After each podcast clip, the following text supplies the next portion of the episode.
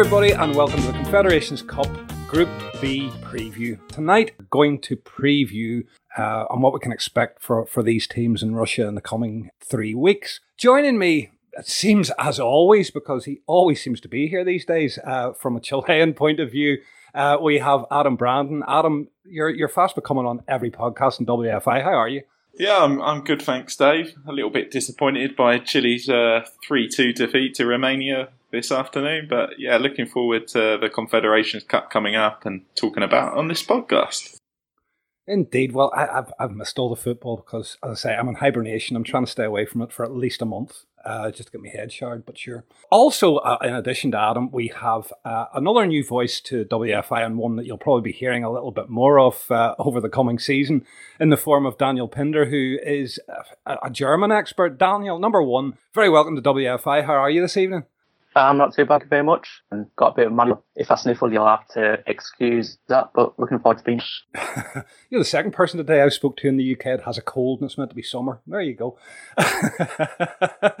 Next up for on the Cameroonian side of things, we have Sam Crocker in the UK. Sam, very welcome again, first timer on WFI. You're very welcome. How are you this evening? Thank you. Yeah, um, just thank you for having me on. I'm, I'm looking forward to enlightening you of the ways of Cameroonian football. Well, as I said to you pre-pod, it's it's it's a rarity that we sort of get anybody from from the African side of things or with a with an eye on the African side of things. So a very very welcome addition to the podcast. Thank you very much for appearing. And last but certainly not least, in Australia, my goodness, we are we are spanning time zones here. We have Daniel Hemingway. Daniel, again, first time on WFI. You're very very welcome. Thank you very much. It's a pleasure to be here. Well, listen, I, am going to start off basically with with Adam uh, because I think he's a bit sore, but he's he, he's kind of used to that with Chile. Uh, normally the club teams let him down, but his national team let him down tonight. Adam, going this isn't what you would class as. I, didn't see the game, so you know I've, I've, just read what you were typing in the group. But it seemed that at one stage Chile were in control of this game and, and, and sort of went away from them. Is this the, the ideal preparation for going into this tournament? Yeah, it's it, it was an odd game. Chile were, like you're saying, complete control for the first 30 minutes, playing brilliant football, went 2 0 up, two lovely goals. Uh, Vargas got a goal, which is important for his confidence as he's been out of form recently and not been playing very much in Mexico. Yeah, it, it all looked rosy. And then Romania got one back. Gary Medel got sent off, and Chile just basically didn't get out of first gear for the last hour of the match. So, and they ended up losing three two. I can't. I don't think you can read too much into it. Um, Chile last year, just before the Copa America Centenario, they lost to Jamaica and to Mexico, and so yeah, I, I, I, I don't think there's too much to worry about really. I, I think we see the real Chile as the tournament progresses. But yeah, this this Confederations Cup is going to be important for Chile for a number of reasons. You know, before 2015, their trophy cabinet was bare, but now victories in the Copa America on home soil in 2015, and also that one last year again in the final against Argentina on penalties when they won the Centenario means you know they've got two very nice looking trophies in their cabinet these days, and I'm sure they're going to want want to add the Confederations Cup to that. So I think this generation of players are, going to be very motivated to win this this competition. And the other reason I think Chile will will also take this seriously, and this may be something the other nations will take it seriously for as well. Is a place uh, is up for grabs in the top seeding in the World Cup draw at the end of the year and um, Chile are about to lose like 25% of their points gained in 2015 and 2016. So they really have to perform well in this competition to sort of stay in that top six in the FIFA rankings because Germany and Russia are guaranteed seeds for the World Cup. So Chile mm. will want to maintain their place in the top six and become one of those other seeds. Hmm, interesting. So, well, we'll get we'll get into that a little bit further later on, but I'll come across to Dan um, from the German side of things. Now, obviously, we we we see a German side much much weakened from from their first team, and and it's something that personally I, I like to see myself, Dan, because it's giving you know the, the second stream a chance to play at an international tournament. But it somewhat sort of diminishes the tournament itself. I know we'll, we'll, maybe talk about that a little bit, you know, the, the stature of the tournament and so on as we go. But from, from the German perspective, what is this just more a, a test run than anything else? Or do, do you feel with Germany that, that, that, there's maybe an ambition to win it? To be honest with you, I don't think Germany will win it in the end. Joachim Löw, he said that prior to the Confederation Cup that he is going to experiment with his squad, which is obviously shown with the 23 man squad that he did announce. At the time of the announcement, he had a six debutants in that squad. Lars Stindl, who had a great season at Borussia Mönchengladbach.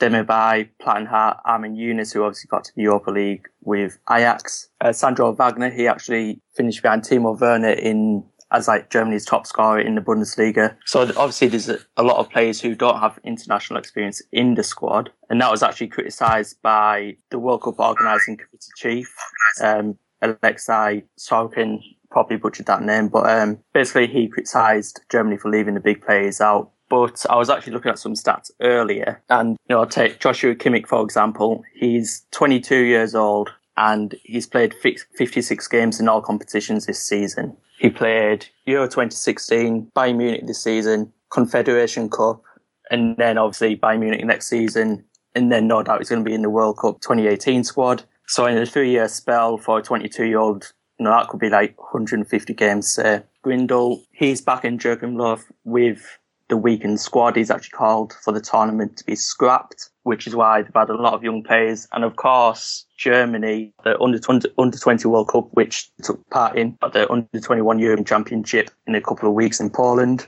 So they've got to split that squad between 3 mm. of the under 21 squad could have taken part in this Confederations Cup, but Ozil Kroos, Thomas Muller, Boateng, Hummels, Kehrer, uh, Mario Gomez, they've all been excluded from this squad. There's some big names injured. You've got Manuel Neuer, Marco Reus, Goetze, Leroy Sané, Julian Weigl. So they're really clutching at straws here with the squad they picked. And to be honest, everyone everyone in Germany expects them to go on to win it, but with this weekend squad, I just can't see it at the minute. It's interesting stuff, all right. Uh, as I say, we'll, we'll get into these squads a little bit as we go along. I, I, you know, I'll come to Sam here from the Cameroonian side of things, and they're a side that I actually saw in Brazil here in 2014 found them quite underwhelming and, and was actually quite surprised. I don't follow a lot of African football, but was quite surprised to see them returned as, as African champions. Go, going into this one, what do you think we should expect from them, Sam? Yeah, so you were right to be very underwhelmed by them in 2014 because they were just absolutely appalling and really did not give a good impression of themselves whatsoever. So in 20, yeah, I mean, just to give you a, a little bit of sort of history of how the team changed, it was sort of they were, yeah, they came, they came into 2014 sort of, you know, very much with these kind of not high profile, but they, they sort of their squad was filled with all these players which you, you might recognise. So you got sort of Joel Matip, you had Alex Song, players like that who are kind of quite well recognised. They, they, they stuck with that that squad for the 2015 African Cup of Nations and were once again very underwhelming. Uh, they crashed out the group stage in that one. Uh, they, they, were, they played a lot better, but still were still were quite poor. Sat their manager eventually, and then brought in this brought in a new chap about probably about a year ago now, I think. And he's completely ripped up the squad, everything. Um, so now you've got this kind of squad which you wouldn't recognise half of them. It's changing all the time. They play all over the world. Um, but yeah, this is a squad which basically won them the uh, African Cup of Nations uh, in January of this year. It, it really was quite remarkable because the lead up to the was kind of peppered with all these high profile stars dropping out. The Joel Matip um, saga with Liverpool was probably the most infamous of those, but there are various others as well. And, you know, they had this sort of ramshackle squad of sort of players from, yeah, from everywhere. And yet they sort of just sort of battered their way to victory. Really, they're, they're a they're a very sort of well organised squad that they they will you know don't expect any sort of free flow attacking football. They they are here to sit back and hit you on the counter. Like um, they, they've the manager Hugo Broos has made them a very organised unit, so they can really soak up pressure, and they they definitely have the power to hit you on the break. Yeah, they didn't score many goals during the victorious win in Gabon earlier this year, but yeah, they proved to be very effective, and they surprised pretty much everyone, and no one more than myself. I assure you. Well, I say just, just after the evidence of 2014, I, I, was actually surprised to see them win the, the African Cup of Nations um, because, because they, they, just were so underwhelming. But we'll get we'll get into their squad a little bit as we go. Moving down under to Daniel, Australia. Daniel, they're a team that sometimes are magnificent to watch and sometimes they aren't. Going into this one, what, what's your feelings with them? The last few weeks they haven't been magnificent to watch. They had a World Cup qualifier against Saudi Arabia, which was just dreadful. The first half was 2-2 and the manager Ange Postecoglou, is insisting on playing three at the back at the moment and the three defenders aren't of that quality. And as you could see last night when they got destroyed by who scored within 12 seconds, it was Australia kicked off, passed it back to Bailey Wright. He gave the ball away and they were 1 0 down. So going forwards, they're good. They have some good players, three fantastic midfielders in Aaron Mooy, who we saw at Huddersfield last year, who was a standout player in the Championship. And then you've got Tom Rogic at Celtic, who's probably their best midfielder. Again, going forwards, he can score from anywhere his vision is brilliant. And then they've also got Tim Cahill, who comes on and scores for fun. Mile Jedinak has just been injured, so he's been ruled out. He's their captain, so that's a biggish loss. He's not been brilliant this year at Villa. So um, a guy called Mark Milligan's going to be coming in, who I'm a massive fan of. He's playing in Qatar, but he's completely wasted there. He's never been given a chance over in Europe, but he's a fantastic player. And as Australia do, they always turn up for big tournaments across all sports. And the Rugby World Cup a few years ago, the team hadn't won in weeks and weeks and they get to the final and lose. And so you never know. The people aren't holding out much hope because defensively they are quite weak. But big tournaments. We'll see. Yeah, I, th- I think you're flattering them there, trying saying they're close to the rugby union side, worlds apart. even even an injured uh, Australian rugby team is a dangerous beast. The football's a different matter. but listen, go, going into this one, you, you, know, obviously, you know the expectations around Australia. Obviously, you're delighted to be going there, uh, flying the flag and so on. But you know, really around the country and whatnot, what's the feeling towards it? You know, it's it's it's it's a major tournament, but let's say it's maybe you know it's just not maybe the, the profile of your World Cups and your, your yeah. Euros and you know so on. So so the, to the likes of Australia as a nation, what does it actually mean? Uh, as a nation, they probably have no idea it's going on. To be honest, the majority of them. But in the football circles, um, it is a big tournament to people here because they have the Asian Cup, which they won, and then going to this, they've been to a few Confederations Cup when they were part of the um, the OFC is it down um, in Oceania, so they used to qualify for that quite regularly. So they do enjoy the tournament, and there is high expectations amongst the football community. But after the last few weeks, um, that is dwindling somewhat. I think everyone's expecting them to uh, whimper out of the group as it is. But the expectation then would be to, to, to reach the knockout phase. Yeah. Does, does that constitute really success for them or a step forward for them? Yeah, I think if they could get to the knockout group, it would be success. Um, I think the manager would like to get to the final. Obviously, he he's a bit delusional at the moment at what standard they're at, and I think that was exposed last night against Brazil. They um, he talks a good game and he's convinced everyone that they're making strides and going ahead. And then last night, Brazil, I don't know if you saw the game, they didn't really come out of second gear, and it was just so easy for them. They, I know it's an exhibition game, but they're just worlds and worlds apart. And it, I think that exposed Australia truly at what level they're at to be honest with you, without without sounding disrespectful in any way, but you know, you, you have the, the champions of South America there, you have the, you have the world champions in the group, and, and the expectation is, is, is to get out of it. I, I think, you know, don't get me wrong, I, I, admire that, but is it maybe just a bridge too far? I think so. Yeah, I don't think they're going to get out of the group.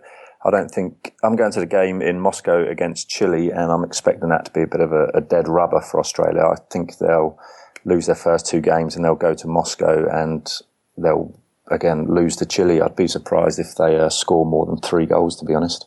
I take it it's just a lack of a lack of real quality. You know, you, obviously there's a few players. You mentioned Cahill, who's getting on in years, but you, you know he, he, was he was a marvelous player in his time.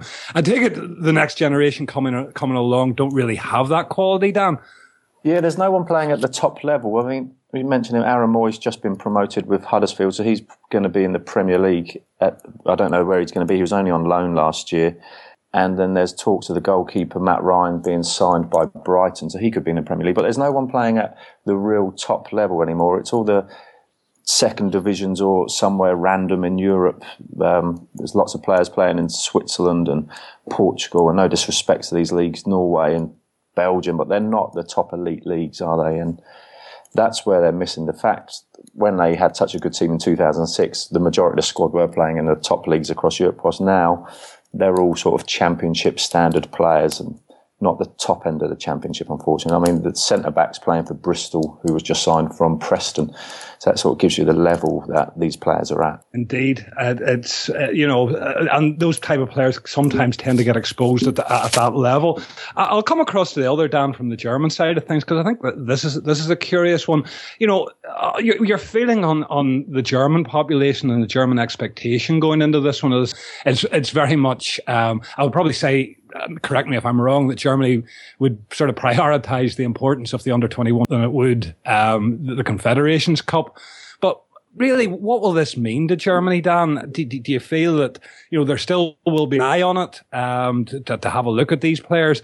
So you know, as I said uh, when I spoke to you first, you know, I love the idea that the second string get a run, and and you know, I wish more nations were doing it. Um, you know, it allows players to maybe come through that have not had a fair crack at it, but really. You know, what do you think Germany's goal for this tournament will be? Yeah, I mean, I've got, I've got a quote here from Jogi Löw and he said, no matter where we finish in the Confederation Cup, Confederations Cup, it just makes sense to go with this squad. It might help us as soon as next year or maybe in three years.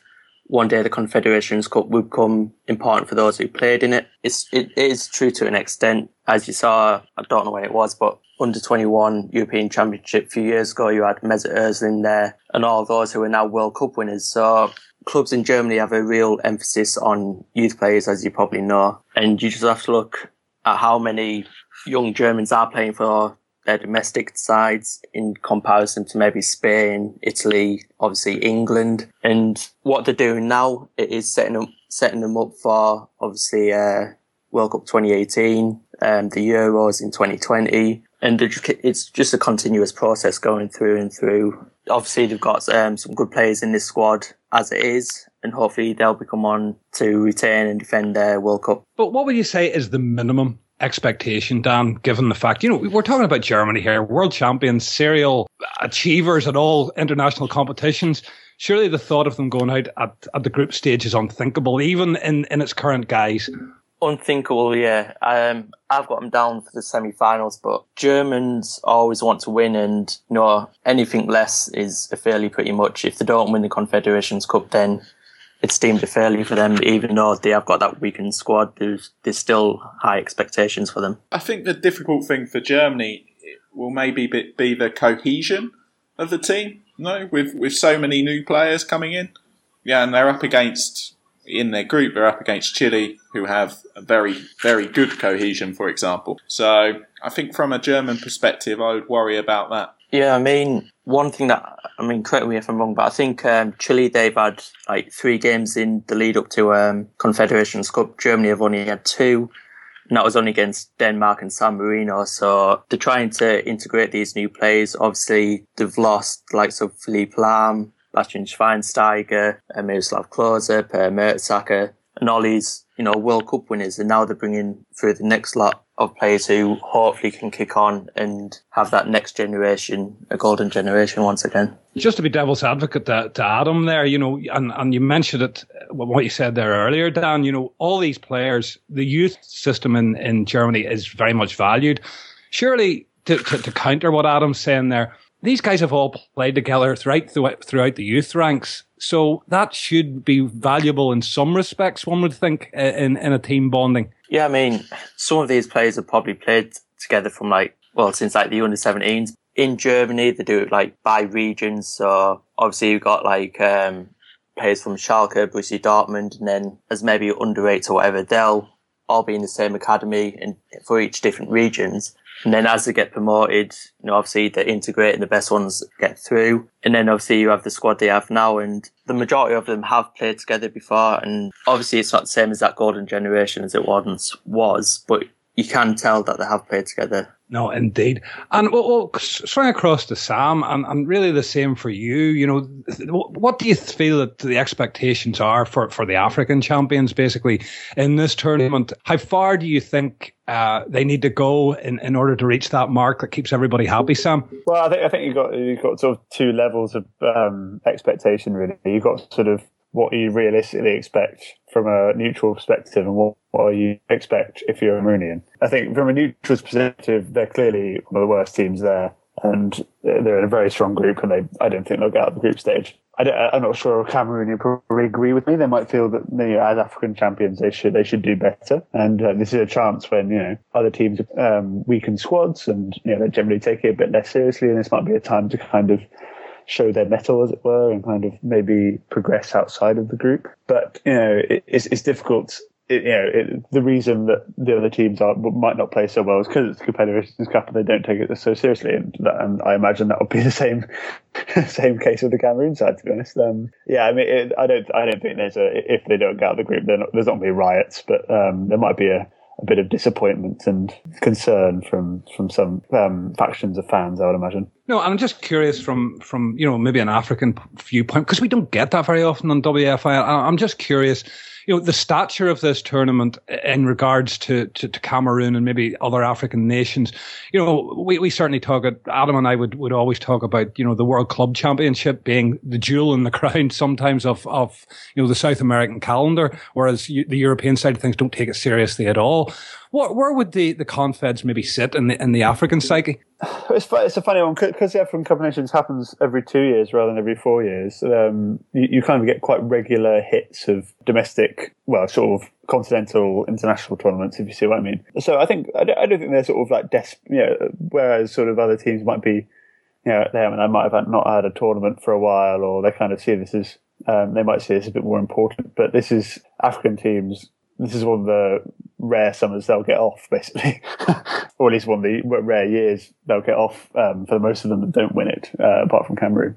So I, I, I, don't think it, I don't think it sits particularly high on their list. You know, I think there's always this sort of clamour when it comes around to the World Cup that you know an African team must must progress um, outside the group, and they must you know when an African team going to win it, etc., etc it's all a bit sort of it's quite yeah I, I don't see that as particularly important if you ask me. But I think yeah I, am not I'm not sure they see the Confederations Cup as particularly uh, vital to be honest. And Adam, I'm curious as to what how Chile uh, the the the double South American champions you know I I experienced the Confeds down here in 2013 and you know for football mad Brazil it was like it wasn't happening. It was happening here um, you know, obviously all eyes were on the up and coming World Cup. They had no eyes for anything else, and uh, which surprised me greatly because you know a trophy's a trophy, and, and the, given the fact that the, the Club World Cup is so so prized down here, I was amazed that the Confeds meant so little. But in Chile at the moment, what's the mood? Do, do you feel that you need to lay a marker down with this one, Adam, and, and, and win it?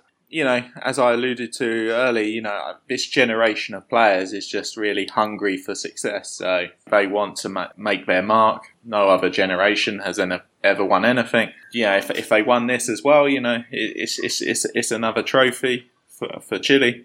And as they hadn't won any before 2015, uh, that's obviously very important. I think hopes are certainly high here in Chile. Most people see it as a very winnable competition, especially with Germany not sending their strongest side. I think most people would see probably Portugal as the biggest obstacle, but yeah, I have to wait and see. Yeah, in in their friendly in their friendly matches, they've been very weak um, on set pieces, especially. So so that's something to to look out for as a, as a weakness in this Chile side. But as as we've seen in recent years, you know, they've, they've just got so many strengths. Around the country, Adam, you know, the media and so on in Chile, are, are they rising to this one? Are, are they paying attention to it? Again, it was something here in the media that I, I was I was astounded in Brazil in 2013 that it just got it was so lowbrow, um, considering the stature of football here.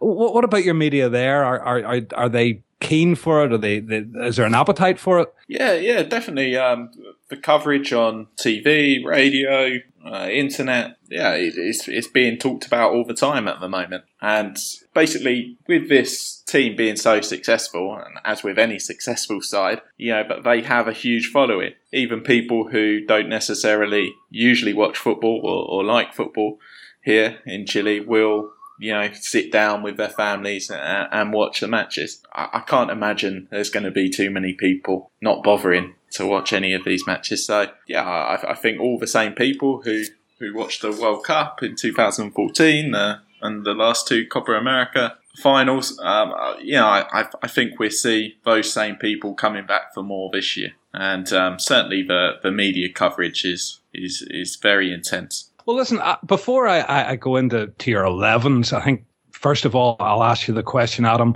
Is there any of these squad players in, in this Chilean squad who maybe people don't know about, players to watch maybe over the next couple of weeks who might surprise you? Is there any surprises in that Chilean squad? I would say there's there's possibly a couple that people haven't heard of. Um, but one of them didn't have a particularly good game today. Defender Paulo Diaz. We've spoken a bit about him on our Copa Libertadores pods. He plays for San Lorenzo and he's been having a really good year with them. But he struggled a bit today uh, against Romania. So I'm not sure he's quite worked his way into the side yet. He's certainly a player who could impress if if he shows the same form he's shown for San Lorenzo. At the other end of the pitch, you've got Angelo Sagal, and Sagal is is a is a number nine who hasn't really stood out that much in Chilean domestic football, which is strange. But every time he plays for Pizzi earlier this year in the China Cup, where uh, a very small competition, Chile um, sent a B team to beat Croatia and Iceland to win it, um, and Sagal was one of the best players in, in that tournament, and um, he scored a couple of goals as well. And he, he also scored in a friendly against uh, Burkina Faso last week. He looks like a striker that that, that could impress. Um, he he certainly he certainly showed good form for under the management of Pizzi. So yeah, he's he's possibly one to look out for. You know, Chile are hurt by the absence of um, striker Nico Castillo. I think this could have been a breakthrough tournament for him, but unfortunately he's injured as he had been showing really good form in Mexico this year. Um, so it's a, it's a little bit of a shame we don't get to see him in this tournament. As for the rest of the squad, I think uh, I think they're going to rely on that spine, which has been so reliable for them. You know, Cl- Claudio Bravo in goal, even though you know. Most of us here in Chile have kind of looked on baffled, really, by Bravo's season in England. It's, it's not the goalkeeper, you know, we're, we're used to seeing. He's he, he was missing today for a friendly, and I f- felt that Chile were certainly weakened by it. I think he would have saved a couple of uh, Romania goals. So, um, yeah, you got Bravo in goal, you know, Medel at the back, and he got sent off today. So, again, not, not a particularly good omen going into the competition. But, you know, the two star men are really Vidal in midfield, who, who is probably the one player that is actually better under Pizzi than, than maybe was under Sampaoli. You know, for me, Vidal is probably the most complete all round midfielder in world football. So, yeah, he can basically do everything. No tackle, run hard, pass. He's skillful, shoots well, heads well. So yeah, superb number eight. And if, if Chile are going to win this Confederations Cup, they're going to need him to be at his best, and obviously as well Alexis Sanchez. You know, Chile's best player in my opinion. Somebody who can produce something out of nothing. So skillful, gives Chile the thrust going forward. You know, he can cut in, he can do it out wide as well. Um, in the friendly the other day against Russia, his first touch set up a goal. Um, it was a brilliant 25 yard lob pass over Russia backline into Isla's feet. If Chile are to win this competition, then Sanchez, Vidal have to be at their best, I think. But, but they need support from others. And, and the one player's form who's worrying me going into this competition, Charles Aranguiz, who's really one of Chile's most consistent players over years and, um, and one of my favourite players. For me, one of the most underrated midfielders in the world. But in the friendlies against Russia and Romania in the last week, he's been he's been really poor. So that's probably the biggest worry heading in, into this competition. His form and also his midfield partner at times, Marcelo Diaz. He's he's not had a particularly good week or two either in these friendlies. So yeah, I, th- I think that basically sums up the the, the Chile squad. The, about the only other player which springs to mind that maybe a lot of Europeans haven't heard of is um, is Fuenzalida. And I'm, I'm pretty sure, Dave, you'll remember him from the Católica side in uh, Copa Libertadores this year. Yes. He's, he scored a couple of goals in that, and um, and Pizzi really likes him. I think he's probably going to be a starter for Chile in this competition. He might surprise a few people. And I take it there really won't be many surprises, Adam, in that starting 11. Uh, you know, Chile at the moment are pretty well settled. They're a well oiled machine. You don't expect too many tinkerings, do you? No, no, I don't. Really, there's, a, there's only one place which is completely up for grabs, I would say, and that, and that is in Fuenzalida's position. It's probably going to be between him or Puig to, to start um, in, in that wide forward position. Oh, and Martin Rodriguez as well has a chance. Again, another player that maybe many haven't heard of. I think that pretty much sums yeah. And my son is complaining in the background, so I better shut up. Uh, what, what would a WFI podcast be without your dog or your son ch- chimping in? Yeah. people, people know, part, Adam, people know. They're very much part of the podcast these days. They're part of the WFI fiber. We by, yeah. by now we know all about them. Listen, I'll, I'll, go down back to Dan again in Australia, and, and really the same for you again, uh, Dan. You know, obviously, is there any? You know, you, you said earlier on there's not a great deal of players coming through. Is do you feel that there's any players going to be on display here that we might not know about? Um, you, you know, who might surprise us? And and also really your starting lineup does it does it basically pick itself, or is, is there a number of positions there that, that could be up for grabs? Yeah, the starting lineup pretty much picks itself. You've got Matt Ryan, who who's the number one. He's he's been on loan in Genk from Belgium. He was at Valencia, but uh, sort of fell out of favour with Gary Neville and never really got his place back after he left. And then you got the three centre backs, McGowan, Trent Sainsbury. Trent Sainsbury, he's pretty much clubless. He was in China, um, but then they changed the rules, so they gave him to his sister club, Inter Milan, which is quite nice. So never really featured for them, so he hasn't played much. But the three that are on display, Aaron Mooy, who is in the shop window massively, he's owned by Man City, had a stellar season with Huddersfield, so they're they're trying to offload him. So pretty much going to um, they bought Melbourne City for I think ten million dollars. So once they sell Mooy, that will pay for the entire club that they they pay for. So that's good for them. And then you've got Jackson Irvine, who's been at Burton Albion. He was their leading goal scorer. He won Players Player of the Year and Fans Player of the Year. And he's been fantastic. He signed from Ross County in Scotland, given a chance in the Championship, and he's been absolutely brilliant. And uh, there's a guy called Tomi Juric. I'm not sure if anyone knows him from. Um, he's up front, number nine for Luzern in Switzerland.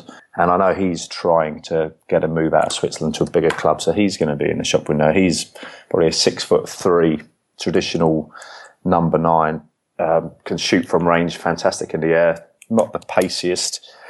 Um, but it's, the service is all down to him, and that's all going to come from Irvine, Mooy, and Rogic. So they're the three that will be looking to move on. I think. I think Rogic is wasted in Scotland, um, although he's at Celtic and he's a key player for them. He's playing Champions League football, but it must get a bit boring playing in Scotland for Celtic after a while. Uh, I'm, I, I, don't comment on Celtic because I'm not a fan of their manager. But do, do you feel, Dan, you know, obviously beyond, you know, the, the first squad there, is there players coming up behind in Australia at the minute? Is the, is the grassroots still working there, producing players? Uh, not really. They uh, brought over a Dutch guy to bring in a national curriculum that all grassroots football and they all play the same formation, they all play the same system, and that apparently answered the football god's prayer for Australia. So um, that hasn't really worked yet. They're staying with it. So I think that's upset a lot of the football community that everyone has to play the, the same formation. But the subs bench is a good player who I really rate. So Jamie Maclaren, he's had a, a great two years in Australia. He scored 40 goals in 57 games. So I think in any division, that's good for a 23 year old striker. He's just been sold to a second division team in Germany, so he's got a big chance. But he's very much behind Tomi Juric. So whether or not he'll come off the bench and perform, he's quite a, he's a traditional small striker. His burst of pace is fantastic. So I, hopefully he'll do well. But other than the starting eleven, there isn't much depth to the squad. I'm just going through some of the players here now, and you know when they make a sub, it is always going to be a massive weakness for them. And I think once the players get a couple of knocks and they, they run out of energy, as soon as the subs come in, they are going to struggle. Mm, indeed. Well, listen, we'll, we'll move across to, to, to, the other Dan who has the opposite problem, really, because I think with, with the squad that uh, Germany are taking, albeit a secondary squad, the majority of them are pretty big, big names around the world of football still, Dan. Uh, what way do you see him putting a team together here? I think that's maybe the more interesting point for, for Germany is, is what uh, we will see from them and who you maybe ex- expect to shine obviously since Philipp Lahm retired from international football, they haven't really found his replacement yet. So they've played um, three at the back for quite a while now. Uh, starting in goal, they've got Marc-Andre ter Stegen, who, in my opinion, he's not Germany's second best keeper behind Manuel Neuer. I'd rather have Bernd Leno starting. The back three, um, Mustafi of Arsenal, Rudiger of Roma, and Niklas Süle of now Bayern Munich as of July the 1st they're all pretty big names in Germany. And then you've got Jonas Hector. He's 27 years old. He's he's a late bloomer in the Germany side. I think he made his international debut maybe two seasons ago, but he's only missed about three or four games for Cologne in the past three or four years. He's actually played 29 games, which is makes him one of the most experienced in this squad at the minute. I think he's going to start on the left side of midfield for Germany, even though he's a left back by trade. Jonas Hector, he actually captained Cologne to fifth in the Bundesliga, which obviously means Europa League. And on the opposite flank, you've got Joshua Kimmich, who doesn't really need an introduction, so to speak. He's been tipped as um, Lahm's successor, but I think he prefers a more central role. But he's very versatile and can play anywhere. Through the middle, you've got Emre Can of Liverpool and Sebastian Rudy. They have a great understanding, and again, they're both very versatile players. Rudy, of course, he's joining Bayern Munich on a free contract as well. He's helped Hoffenheim finish fourth in the Bundesliga, which means Champions League, which is their first ever time in the competition. Even though he's a more defensive player, he's got seven assists. So, you know, how he fits into this Germany side, he might make those late runs into the box. If Germany do want to be more attacking, if they will go behind or if they want to open up play, they've got um, Schalke's Leon Goretzka, who's had a great season. And then just in front of them and behind the strikers, I would put Julian Draxler, who is actually the captain, and in the squad he's got the most caps with 30. So I think that's a bit worrying considering he's only 23. He's the captain. I think I'd rather have someone like Staffy as captain. But now he's got his big money move to PSG. It'll be interesting to see how he settles down and finally kicks on his football career for Germany because he has been criticised in the past. And then something we haven't seen from Germany in the past often is two up front, which is what I've gone for, and it's what they've played a few times in the past couple of years now. Is well, I've gone for Lars Stindl and Sandro Wagner, who prior to the squad announcement hadn't made an international debut. But Sandro Wagner, he got well. Firstly, um, he kept Darmstadt up last season with his goals, and then he got that move to Hoffenheim. 11 goals in 30 league games is a great return. But what worrying about him, he's 29 years old and he's only making, you know, his international tournament debut now. Is it too late? But the argument is you've got Mario Gomez who is in his 30s. So he is an out and out striker and he, he will score the goals. But Germany wants to be trying someone young like Timo Werner who they've also got in the squad. He actually finished Germany's top scorer in the Bundesliga with 21 goals. Wasn't he? Um, Thomas Muller. Sorry, Daniel. Timo Werner booed by his own supporters, own German supporters, the other day in a friendly because he plays for Red Bull. Is that right? It was right, yeah. I mean, there's all this commotion about Leipzig being owned by Red Bull, and they might not even get the Champions League yet because of uh, Salzburg winning their league. But the hate about Red Bull is really big because Germans are very traditional, and you know you might have seen it in on the news or whatever a couple of months ago when um, well uh, they played Borussia Dortmund and the fans were attacked so there's a bit of commotion about him, and basically no one likes him. The game against Hoffenheim has been labelled El Plastico because they're sort of the same sort of ownership where they're exempted the 50 plus one ruling. Timo Werner is arguably Germany's best striker at the minute, but he's also hated by those who don't like RB Leipzig. I would start Timo Werner with his 21 goals, but he is only 21, so do you play him now or do you partner Sandro Wagner with Lars Stindl, who has, you know, who's another late bloomer to the international side? He's 28, plays for Borussia Mönchengladbach. He's really been their key player this season, and he's the one to watch from me. Yeah, he was um, Gladbach's key player in what was a poor season by their standards. He's very reliable and has a good work rate.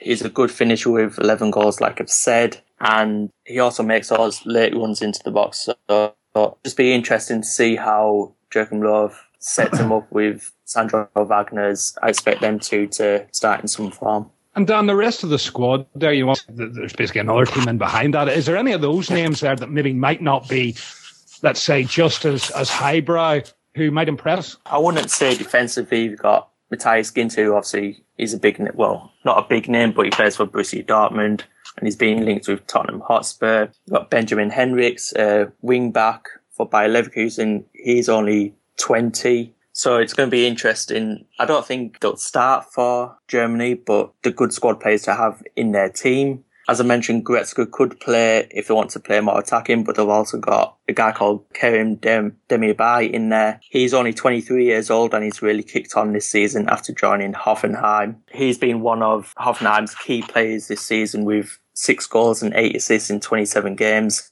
And again, if Germany want to change it up, they could play him instead of Draxler, maybe put Draxler out wide uh, Demirbay just behind the strikers or centre midfield.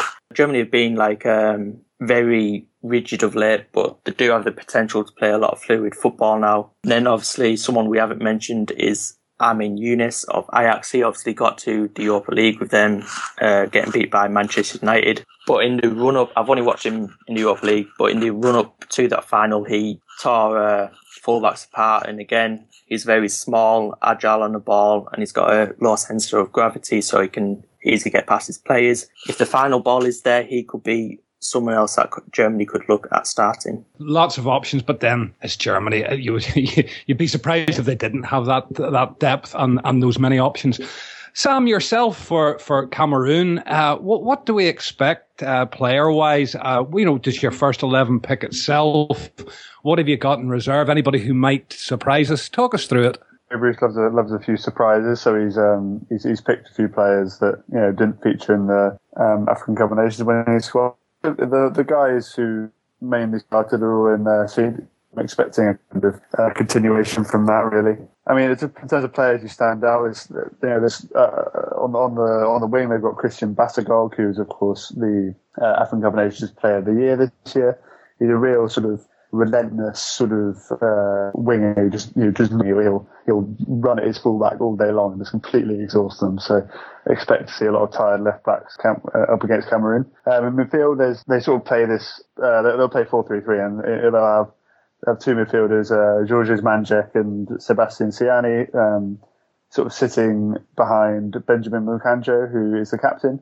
And Moukandjo is a is a real real classic sort of African national team player in many ways. He's, he's sort of he's carved himself out quite an average career in, in the French league, playing for Lorient and previously, and he yeah he, he's you know plays kind of quite averagely for his club, but he really turns on the style when he when he plays for Cameroon. He's he's a, he's an excellent dribbler, really quick, sort of got good good creativity, a lot of finesse in the way he shoots. He's got a wonderful free kick. Um, in the game against uh, Burkina Faso earlier, earlier, earlier in the year. It was a real, real gem. Um, so he is he's a joy to watch. He's one of my favourite players, possibly in, in all of African football. And he, he's a survivor from the from the World Cup actually as well.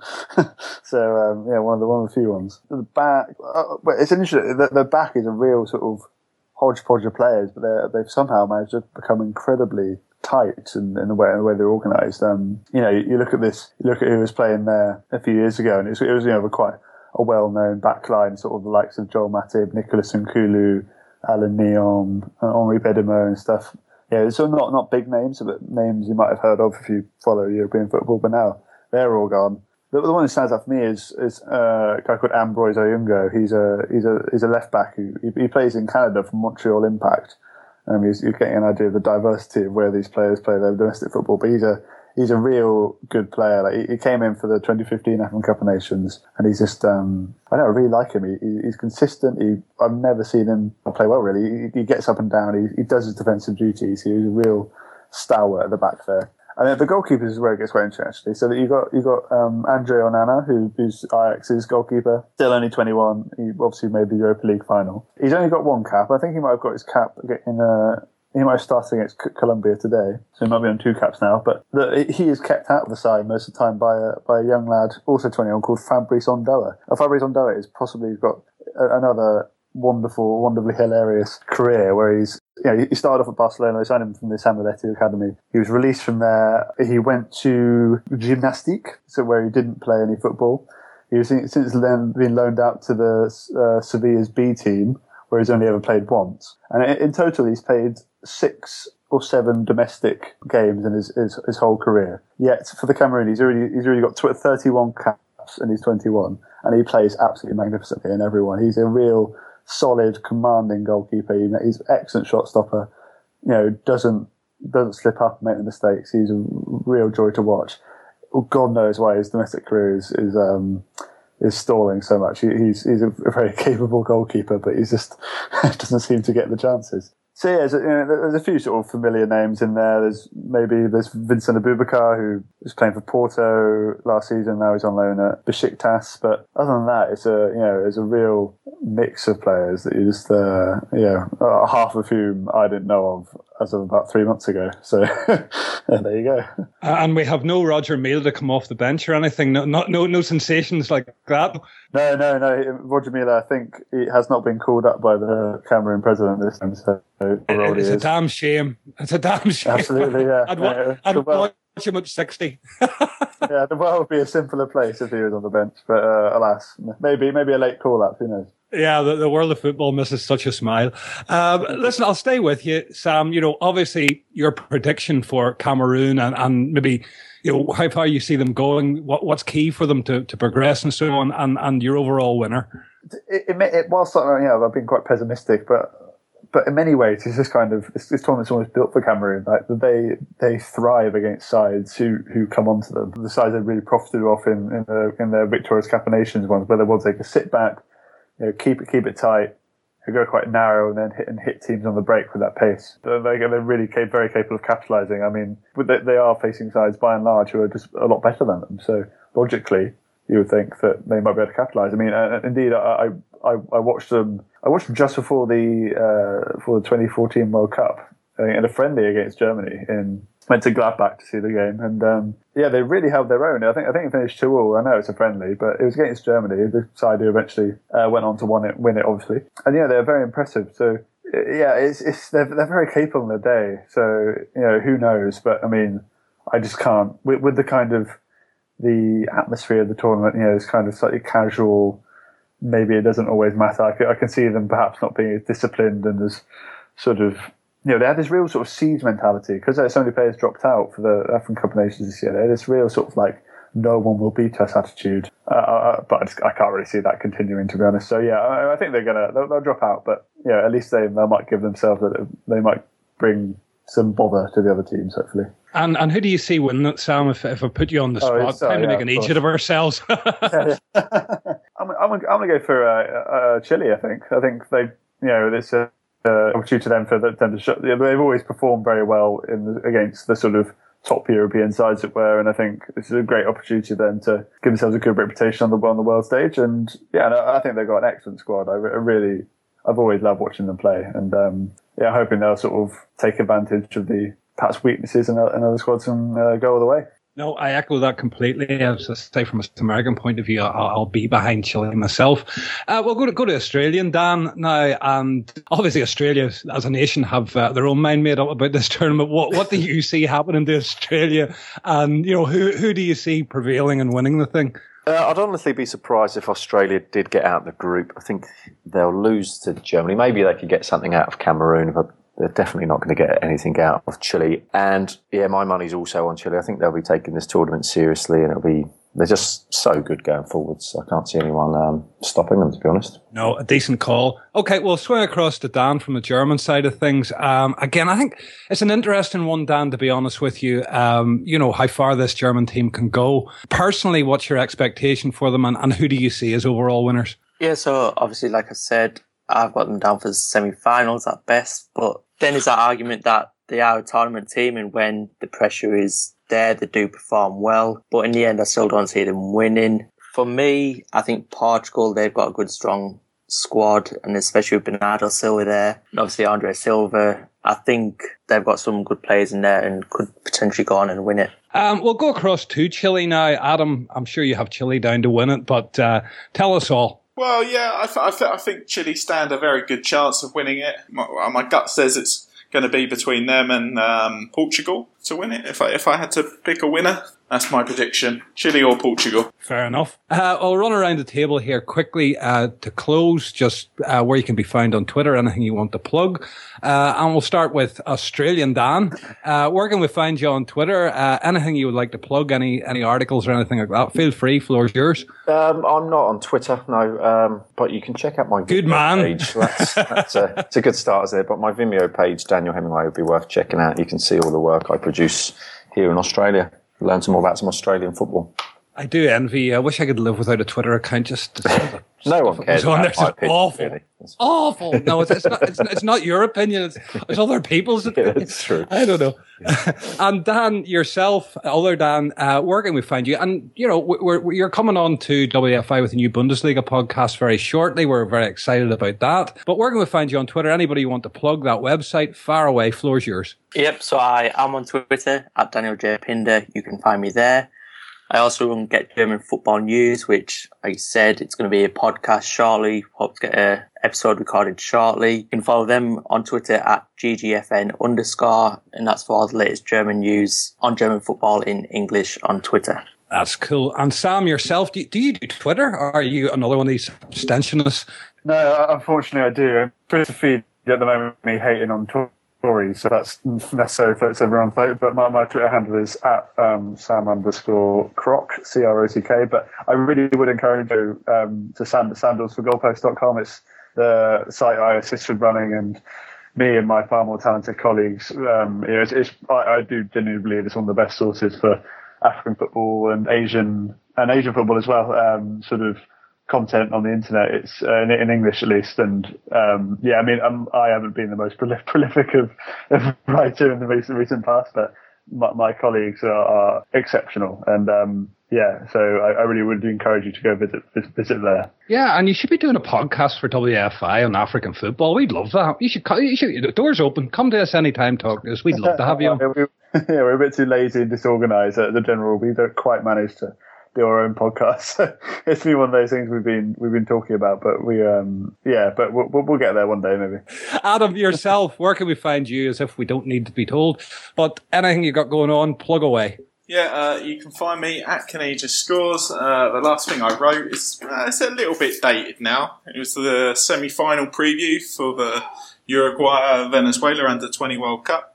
But if you want to find out about up and coming players in South America, then I pointed out a few a few upcoming stars in that piece. So it's still worth checking out on the worldfootballindex.com. So yeah, that's about the only thing I have to plug at the moment. Uh, follow me on Twitter for all the latest action in the Confederations Cup next week. Okay, dokie. Well, from my own point of view, basically, I'm going back into hibernation again. I'm basically taking the whole of June off. Uh, as you can probably tell, our WFI feed is not moving very rapidly, but there there'll still be podcasts coming through. Obviously, the start of the transfer window, WFI will be back up and run at full potential again. Uh, come July, uh, as I say, I'm just taking this month, taking it quiet. We've got a lot of new pods coming along. Uh, we've got a new Russian pod should be out for you this week. As Dan said there, hopefully we'll get uh, the new Bundesliga pod. We have the new spotlight, the scouting spotlight, which has gone out uh, one today. There'll be another one on Thursday.